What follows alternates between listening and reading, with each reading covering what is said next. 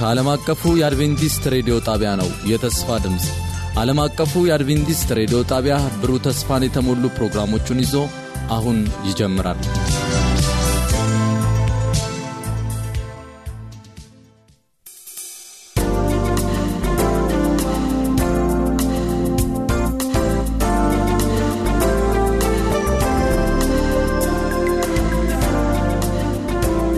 ከጌታ የሆነውን ሰላምና በረከት የምንመኝላችሁ ውድ የዓለም አቀፍ አድቬንቲስት ሬዲዮ ጣቢያ ተከታታዮች በሙሉ ይህ በየሳምንቱ አንድ ጊዜ እያዘጋጀን የምናቀርብላችሁና የእናንተን ጥያቄዎች የምንመልስበት የደብዳቤዎቻችሁ ፕሮግራም ነው።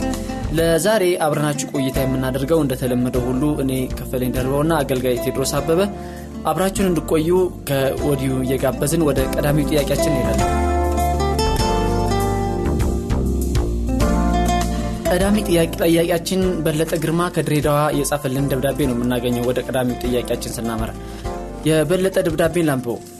ይድረስ ለአድቬንቲስት ሬዲዮ ስርጭት ክፍል ሁላችሁም በጌታ ፍቅር ሰላም ላችኋለሁ።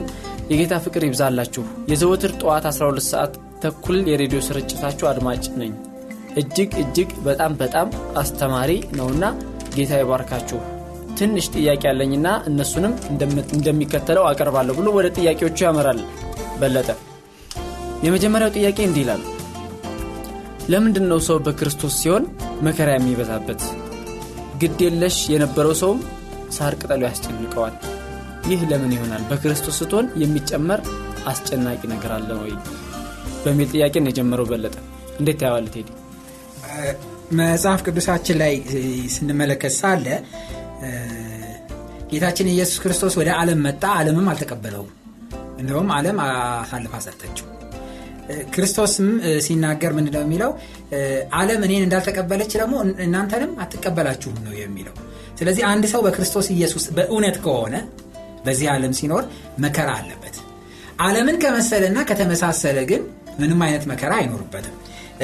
በአንደኛ በሁለተኛ ጢሞቴዎስ ምዕራፍ 3 ላይ ሄደህ በምታነብበት ጊዜ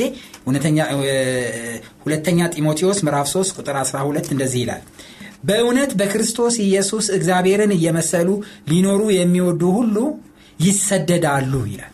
ይሰደዳሉ። በክርስቶስ ኢየሱስ እግዚአብሔርን እየመሰሉ ሊኖሩ የሚወዱ ሁሉ ይሰደዳሉ። ስለዚህ ዓለም እውነተኛውን የክርስቶስ ጸባይና ባህሪ በምናሳይበት ጊዜ አትወደንም አትቀበለንም እንደገና ደግሞ መልካምና የተደላደለች ሆና የምትመች ልትሆነን አትችልም። ምክንያቱም ለክርስቶስም አልተመቸችውም። ለክርስቶስም መከራና ስቃይ ነበረ ያተረፈችበት። ስለዚህ የክርስቶስም ተከታዮች ልክ እሱ እንደሄደ ነው የሚሄዱት። እውነት በክርስቶስ ኢየሱስ ከሆኑ። ክርስቶስም እንደዛ ብሏቸዋል በዮሐንስ ወንጌል ምዕራፍ 13 ላይ ባሪያ ከጌታው አይበልጥም። በእኔ ላይ እንደዚህ ከሆነ በእናንተ ላይ ደግሞ የበለጠ ብዙ መከራ ይደርስባቸዋል። እና በሌላም ቦታ ሲናገር ክርስቶስ በዓለም ሳላችሁ መከራ አለባችሁ አይዟችሁ እኔ ግን ዓለምን አሸንፊዋለሁ መከራውን ተቋቁሞ መውጣት ነው አሸናፊነት ማለት።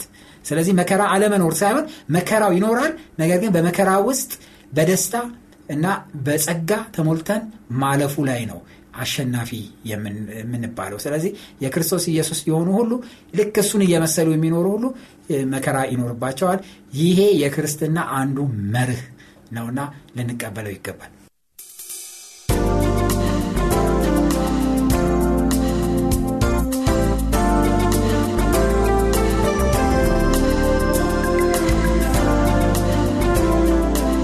ወንድማችን ግርማ አሁንም ቀጣይ ጥያቄ አለው ዘመኑ ለወጣቶች በጣም ፈታኝና አስቸጋሪ ነው።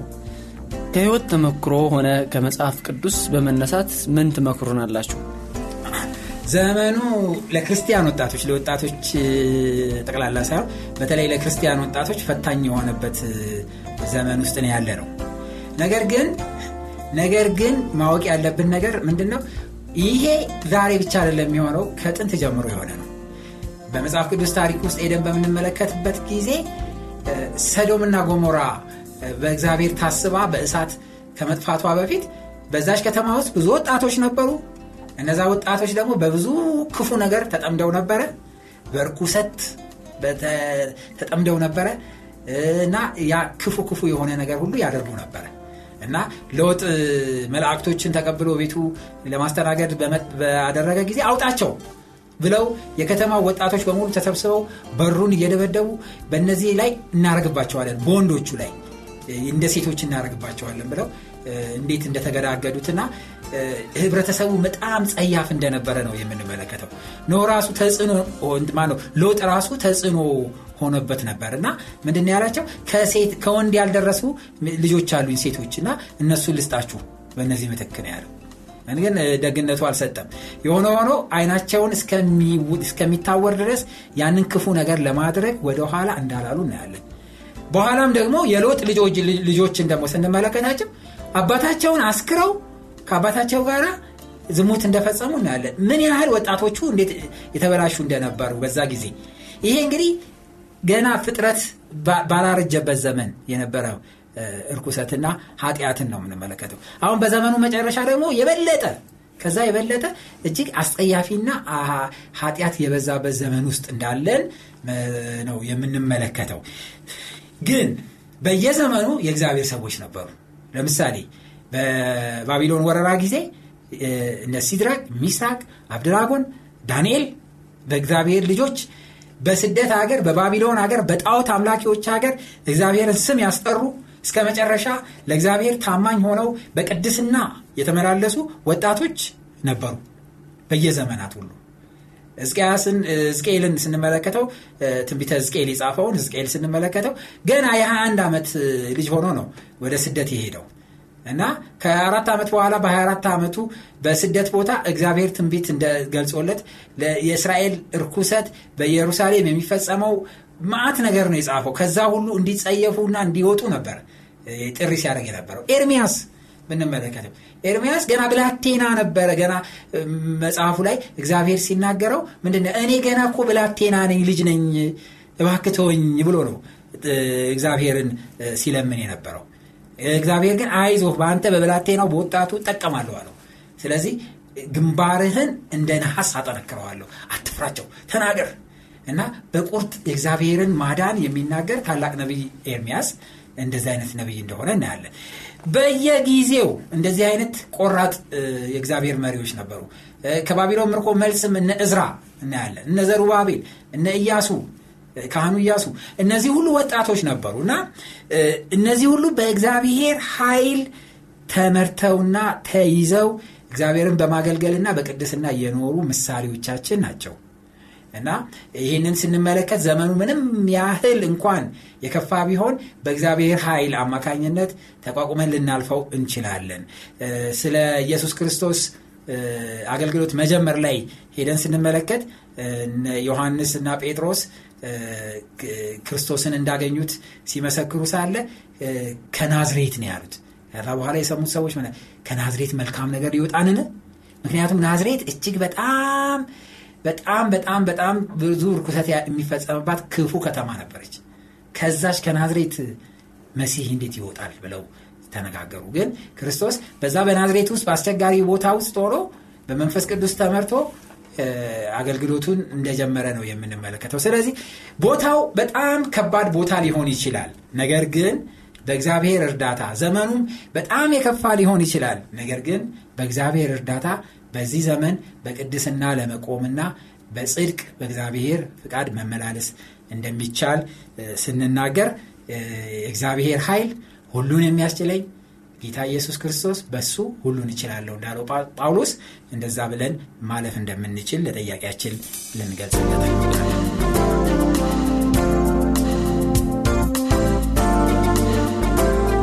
የበለጠ የመጨረሻ ጥያቄውን እንመልሳለን አሁን።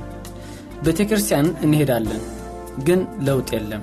እንዲያውም ፈተናዎች ይበዙብናል። ይህ እንዴት ሊሆን እንደቻልና መፍትሄው ምን ሊሆን እንደሚችል ታውቃላችሁን ወይም ካወቃችሁ አማክሩን። እኛ ደግሞ እኛ እናውቃለን ብለን ሳይሆን ከመጽሐፍ ቅዱስ ያስቀመጣቸው መፍትሄዎችና ምን አይነት ወቅት ላይ ቤተ ክርስቲያን ሂደህ ለውጥ እንደማታመጣ ከዚሁ ማብራሪያ እንስጥባቸው። አዎ በመጽሐፍ ቅዱስም በቤተ ክርስቲያን እየተመላለሱ ለውጥ ያላመጡ ብዙ ሰዎች ምሳሌ ይጠቅሳል። እንደገና ጳውሎስ ደግሞ ለእንደዚህ ላሉ ሰዎች ጽፎላቸዋል። ለምሳሌ በአንደኛ ጢሞቴዎስ ይቅርታ በሁለተኛ ጢሞቴዎስ ምዕራፍ 3 ላይ ከቁጥር አንድ ጀምሮ እስከ አምስት ያለውን አብረን እናንበበው እንደዚህ ይላል ነገር ግን በመጨረሻው ቀን የሚያስጨንቅ ዘመን እንዲመጣ ይህንን እወቅ።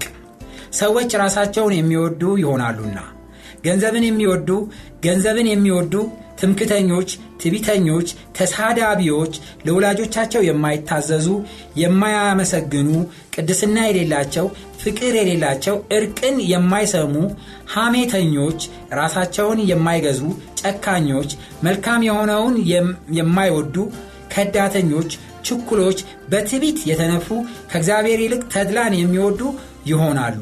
የአምልኮት መልክ አላቸው ኃይሉን ግን ክደዋል። ከነዚህ ደግሞ ራቅ ይላል። ከነዚህ ደግሞ ራቅ።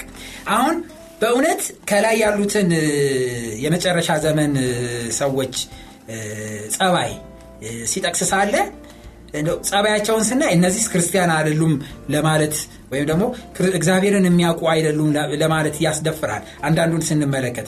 ምክንያቱም ራሳቸውን የሚወዱ ናቸው ገንዘብ የሚወዱ ናቸው ትቢተኞች ናቸው ትምክተኞች ናቸው ተሳዳቢዎች ናቸው ለወላጆቻቸው የማይታዘዙ የማያመሰግኑ ናቸው ቅድስና የሌላቸው ናቸው ፍቅር የሌላቸው ናቸው እርቅ የማይሰሙ ናቸው ሐሜተኞች ናቸው ራሳቸውን የማይገዙ ጨካኞች ናቸው መልካም የሆነውን ነገር የማይወዱ ናቸው እንደገና ከዳተኞች ናቸው ችኩሎች ናቸው በትቢት የተነፉ ናቸው ከእግዚአብሔር ይልቅ ተድላን የሚወዱ ናቸው ይልና ከዛ በኋላ የሚገርመው ነገር የአምልኮ መልክ ግን አላቸው ይላል። ስለዚህ እነዚህ እግዚአብሔርን የሚያመልኩ ናቸው ማለት ነው። የአምልኮ መልክ አላቸው። ቅርጹ አለ ከላይ ከላይ አለ። Bible ይዘው ሊሄዱ ይችላሉ ቤተ ክርስቲያን ሊዘምሩ ይችላሉ። የእግዚአብሔርን ቃል ሊያነቡ ይችላሉ። ኢየሱስ ጌታ ነው እያሉ ሊጮሁ ይችላሉ።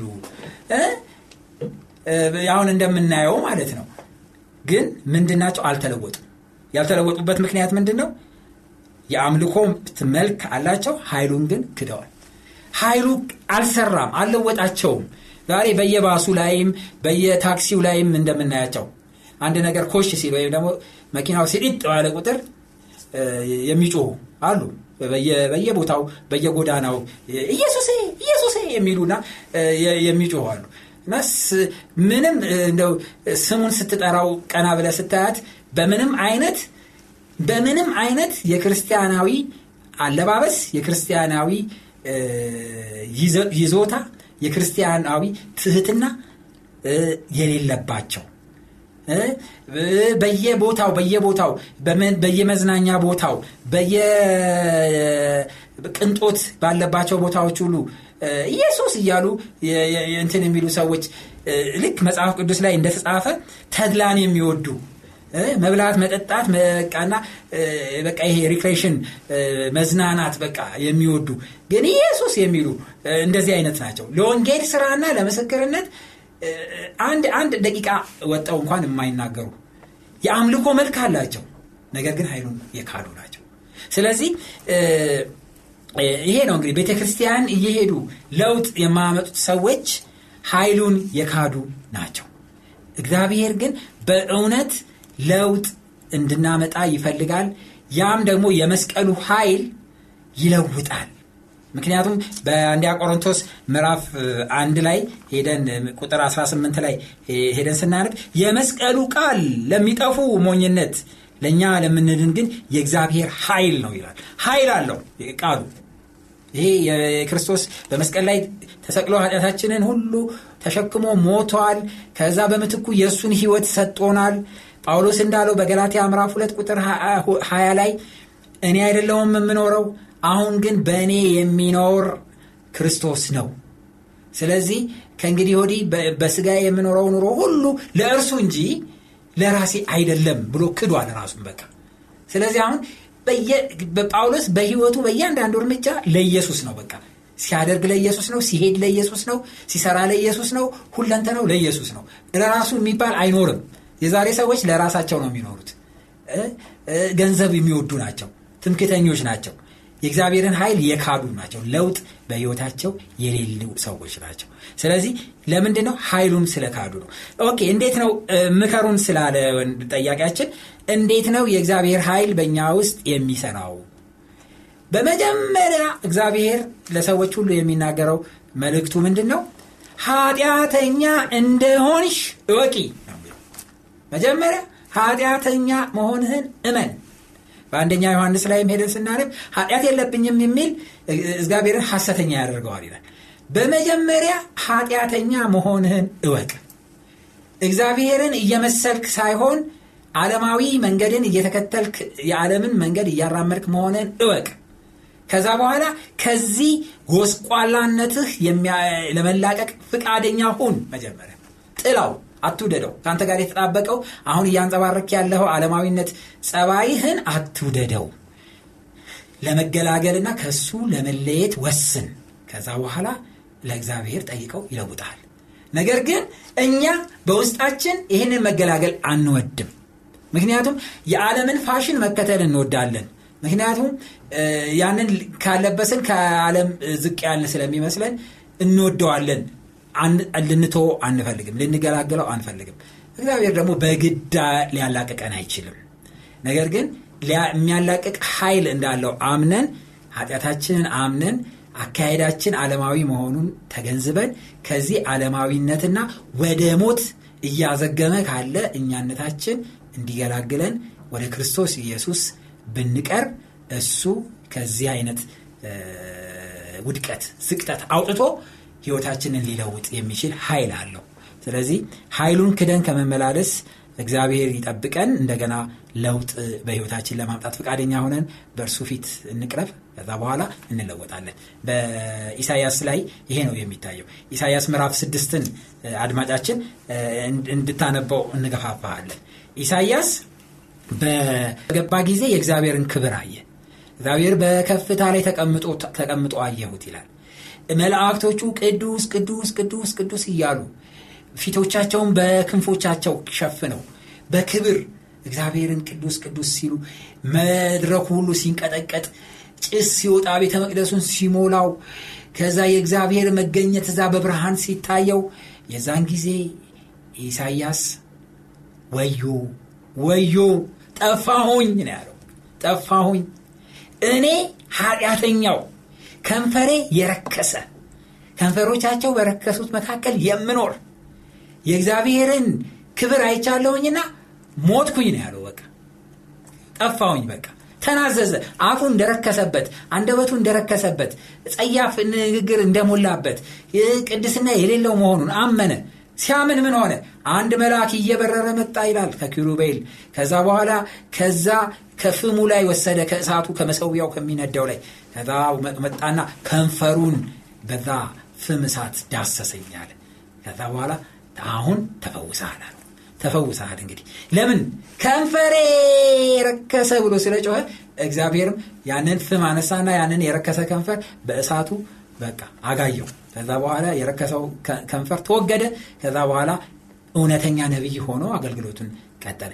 እኛም ሁለንተናችን የረከሰ ከንፈራችን ብቻ አይደለም ሁለንተናችን የረከሰ ራሱ በኢሳያስ ምዕራፍ አንድ ላይ ሄደን በምናነብበት ጊዜ ኢሳያስ እንደዛ ነው የገለጸው ኃጢአተኛውን ህብረተሰብ። ከራስ ጸጉር እስከ ግር ጥፍር ድረስ ቁስል ነው አለ። ቁስሉ መግሏል አለ ተፍረጥርጧል አለ በቃ አንድ እንኳን ፈውስ ያለበት ቦታ የለም። ጠቅላላ ረክሷል ነው ያለው። ስለዚህ እንመን እኛ ከራስ ጸጉር እስከ ጥፍራችን ድረስ በእርኩሰት የተመታን በደዌ የተመታን መሆናችንን አምነን በጌታ ፊት እንቅረብ። እሱ ከፍሙ እሳት አንስቶ ያነጻናል። ስለዚህ እንግዲህ ኃይሉን ክደን ቤተ ክርስቲያን እየተመላለስን ማንለወጥ የሆንበት ምክንያቱ ይሄ ነው የምንለወጥበት ደግሞ ለመለወጥ ከፈለግን ደግሞ እውነተኛ ንስሐ ገብተን እርኩሰታችንን ሁሉ ይዘን በእግዚአብሔር ፊት እንቅረብ እግዚአብሔር ይለውጠናል። ይህንን ነው የምንመክረው። የወንድማችን በለጠ ግርማ ጥያቄ በዚህ አጠቃለናል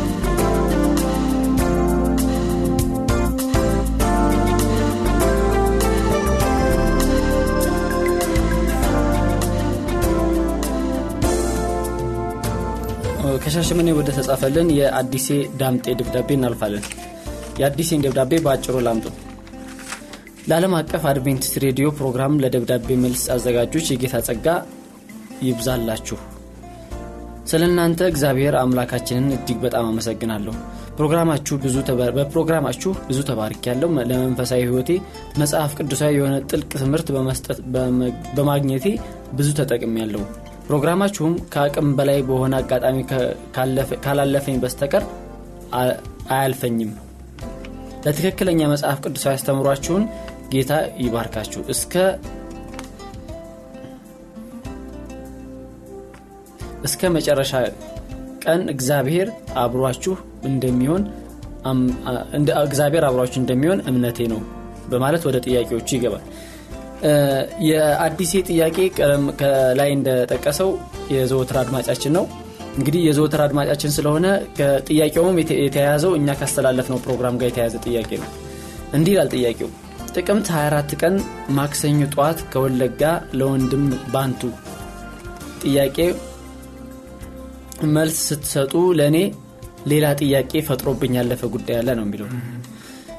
እሱን ጥያቄ እናንሳ በጌታ ኢየሱስ አዳኝነት ለማመን ለማመንና ለመወሰን የማይችል ህፃን የመጨረሻ እጣ ፈንታቸው በተመለከተ ስትመልሱ ከማቴዎስ 19 ቁጥር 13 ና 14 በመጥቀስ ጌታ ኢየሱስ ክርስቶስ እንደነዚህ ህፃናት ካልሆናችሁ ወደ መንግስተ ሰማያት አትገቡም በማለት እንደነዚህ ላሉት ናት በማለት ህፃናት ሁሉ ወደ መንግስተ ሰማያት እንደሚገቡ በእርግጠኝነት ነበር እየተናገራችሁ የነበረው ነው የወንድማችን የመጀመሪያው አመለካከቱ ማለት ነው። ቀጥሎ ማቴዎስ 19 ምዕራፍ 19 ቁጥር 13 እስከ 14 መሰረተ ሀሳቡ ይህ አይደለም በእርሱ አመለካከት ነው እንግዲህ። እናም ይህ መስሎ ስላልታየኝ ጌታችን ኢየሱስ ክርስቶስ በዝች ጠቅስ ሊያስተላልፈው የፈለገው መልእክት አለ ወይስ እሱኑ ህፃናት ይጸድቃሉ የሚለውን ለማስተላለፍ ነው። ተምሳሌታዊ አነጋገር ነው ወይ ይሄ? የሚል ጥያቄ ነው። ከእሱ ጋር አብረን እንድናያቸው የሰጠን ጥቅሶች አሉ። ሮሜ ምዕራፍ 5 ቁጥር 19 እና መዝሙር 51 ቁጥር 5ን እንድናያቸው አብሮ ሰጥቶናል። እንግዲህ መጀመሪያ ማቴዎስ 19 ቁጥር 13 እና 14ን አውጥተን አንብበን ወደ ጥያቄው እንወያይ። ቴዲ በጣም ጥሩ። በመጀመሪያ አድማጫችንን እጅግ አድርገን እናመሰግናለን። ምክንያቱም ፕሮግራማችንን በጥሩ ሁኔታ ስለሚከታተልና ሲከታተልም ስለያጋጠመው ነገር እና ስላልገባው ጥያቄ አንስቶ ከዛ ውስጥ ስለጠየቀን አድማጫችን ስለሆነ በዚሁ ፕሮግራማችንን በመከታተል እንዲቀጥል ልናበረታታው እንወዳለን። ፕሮግራማችንም አድማጭ ስለሆነ እጅግ አድርገን እናመሰግነዋለን። በማቴዎስ ባለፈው ጊዜ በዚህ በማቴዎስ ምዕራፍ 19 ቁጥር 13 እና 14 ላይ ተመርኩዘን ስለመለስ ነው መልስ ነው የወንድማችን ጥያቄ ያለበት። በማቴዎስ ምዕራፍ 19 ቁጥር 13 እና 14 አነበዋለሁ በዚያን ጊዜም እጁን እንዲጭንባቸውና እንዲጸልይላቸው ህፃናትን ወደ እርሱ አመጡ። ደቀ መዛሙርቱም ገሰጿቸው። ነገር ግን ኢየሱስ ሕፃናትን ተዋቸው ወደ እኔ ይምጡ ይመጡ ዘንድ አትከልክሏቸው። መንግሥተ ሰማያት እንደነዚህ ላሉ ናትና አለ። እጁንም ጫነባቸውና እጁንም ጫነባቸውና ከዚያ ሄደ ይላል። ጌታ ኢየሱስ ክርስቶስ መንግሥተ ሰማያት እንደነዚህ ላሉት ናት ብሎ እነዚህን ህፃናቶች እንደተቀበለ ነው የሚያሳየው። እንግዲህ ጥቅሱ ፍለፊት ነው ወዲህም ወዲያም ልናደረገው አንችልም። ክርስቶስ ኢየሱስ ህፃናት እንደነዚህ ህፃናቶችን መንግስተ ሰማያት እንደነዚህ ላሉት ናት በማለት በግልጽ ነው እንግዲህ ያስቀመጠውና እኛም ልንጨምረውና ልንቀንሰው የምንችለው ነገር የለም። በማርቆስ ምዕራፍ 10 ላይ ደግሞ ሄደን ተጨማሪ ነገር ስለዚሁ ልክ የሄድኑ ታሪክ በሚመለከት ማርቆስ ምዕራፍ 10 ቁጥር 10 ይቅርታ ማርቆስ ምዕራፍ 10 ቁጥር 13 ላይም ደግሞ ተጨማሪ ነገር እዛ ላይ እናያለን። 10 13 እንደዚህ ይላል። እንዲዳስሳቸውም ህፃናትን ወደ እርሱ አመጡ። ደቀ መዛሙርቱም ያመጧቸውን ገሰጹ። ኢየሱስ ግን አይቶ ተቆጣና ህፃናትን ወደ እኔ ይምጡ ይመጡ ዘንድ ተዉ አትከልክሏቸው። የእግዚአብሔር መንግስት እንደነዚህ ላሉት ናትና እውነት እውነት እላቸዋለሁ። የእግዚአብሔር መንግስት እንደ ህፃናት የማይቀበላት ሁሉ ከቶ አይገባባትም አላቸው። አቀፋቸውም እጁንም ጫኑ ጭኑ ባረካቸው። እንደ ህፃናት የማይቀበላት ከቶ አይገባባትም መንግስተ ሰማያትን ስለዚህ የህፃናትን አስተሳሰብ በሚመለከት ነው የተናገረው ጌታ ኢየሱስ ክርስቶስ። የዋህነታቸውንና ትሁትነታቸውን ወይም ደግሞ ምንም ነገር ተንኮል የሌለባቸው መሆኑን በመግለጽ ነው የተናገረው ጌታ ኢየሱስ ክርስቶስ። እንደውም እነሱን ነው ምሳሌ አድርጎ የተጠቀመባቸው ጌታ ኢየሱስ ክርስቶስ። ይሄ ግልጽ አይደለ ግልጽ ነው። ምንም ጥርጥር የለውም። ስለዚህ የህፃን አስተሳሰብ በህይወቱ ኃጢአትን ለመስራት የሚያስችል አቅም የሌለበት አስተሳሰብ ነው። ስለዚህ አንድ ሰው አዋቂ ከሆነና ካስተዋለ በኋላ ነው ኃጢአትን መስራት የሚጀምረው። ስለዚህ የዛን ጊዜ ነው የሚፈረድበት። ነገር ግን ህፃን ልጅ ሆን ብሎ አቅዶ ኃጢአትን ለመስራት የሚችል አስተሳሰብ ደረጃ የለውም።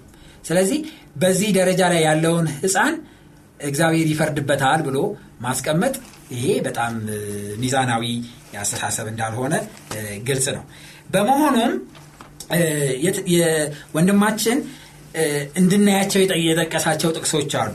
ለምሳሌ መዝሙረ ዳዊት ምዕራፍ 51 ቁጥር አምስት ላይ መዝሙረ ዳዊት ምዕራፍ 51 ቁጥር አምስት ላይ እናቴም በኃጢአት ጸነሰችኝ ይላል። እና እናቴ በኃጢአት ጸነሰችኝ። ስለዚህ በኃጢአት የተጸነሰ ህፃን ወደ መንግስተ ሰማያት አይገባም። ዝም ብላችሁ ይሄንን ሳታነቡ ነው ወይ? ህፃናት ወደ መንግስተ ሰማያት ይገባሉ ብላችሁ የተናገራችሁት የሚል አስተሳሰብ ወይም እንደምታ ያለው ይመስላል የጠያቂያችን ሁኔታ። ስለዚህ እዛ ላይ ግን የሚለው በኃጢአት የጸነሰችው ማናት እናቱ ናት። እንጂ እሱ ይሄ ጽንሱ አይደለም ኃጢአት የሰራው። ጽንሱ አይደለም ኃጢአት የሰራው ነገር ግን የተጸነሰበት መንገድ በኃጢአት እንደሆነ ነው የሚናገረው መጽሐፍ ቅዱስ። በኃጢአት ተጸነስኩኝ ነው የሚለው። እንጂ እኔ ጽንስ ሆኜ ኃጢአት ሰራሁኝ ወይም ጽንሱ ኃጢአተኛ ነው ማለት አይደለም። ይህንን በዚህ አይነት አስተሳሰብ ተርጉሞት ከሆነ በሮሜ ምዕራፍ አምስት ቁጥር 18 ላይ በአንዱ በአዳም ምክንያት ኃጢአት ወደዚህ ምድር ገባ። ስለዚህ ሁሉም ኃጢአተኞች ሆኑ በአንዱ በክርስቶስ ምክንያት ጽድቅ ወደዚህ ምድር ገባ በእርሱ በኩል ደግሞ የሚያምኑት ሁሉ ጻድቅ ሆኑ ነው የሚለው። ስለዚህ አሁን በአንዱ በአዳም ምክንያት ኃጢአት ወደዚህ ምድር ገባ። ስለዚህ ሁሉ ኃጢአተኞች ሆኑ ሲል መጽሐፍ ቅዱስ ምን ማለቱ ነው? ከዛን ወዲህ አዳም ኃጢአት ከሰራ በኋላ የአዳም ተፈጥሯዊ ሁኔታ ኃጢአትን ለመስራት ዝንባሌ ያለው መሆኑን ነው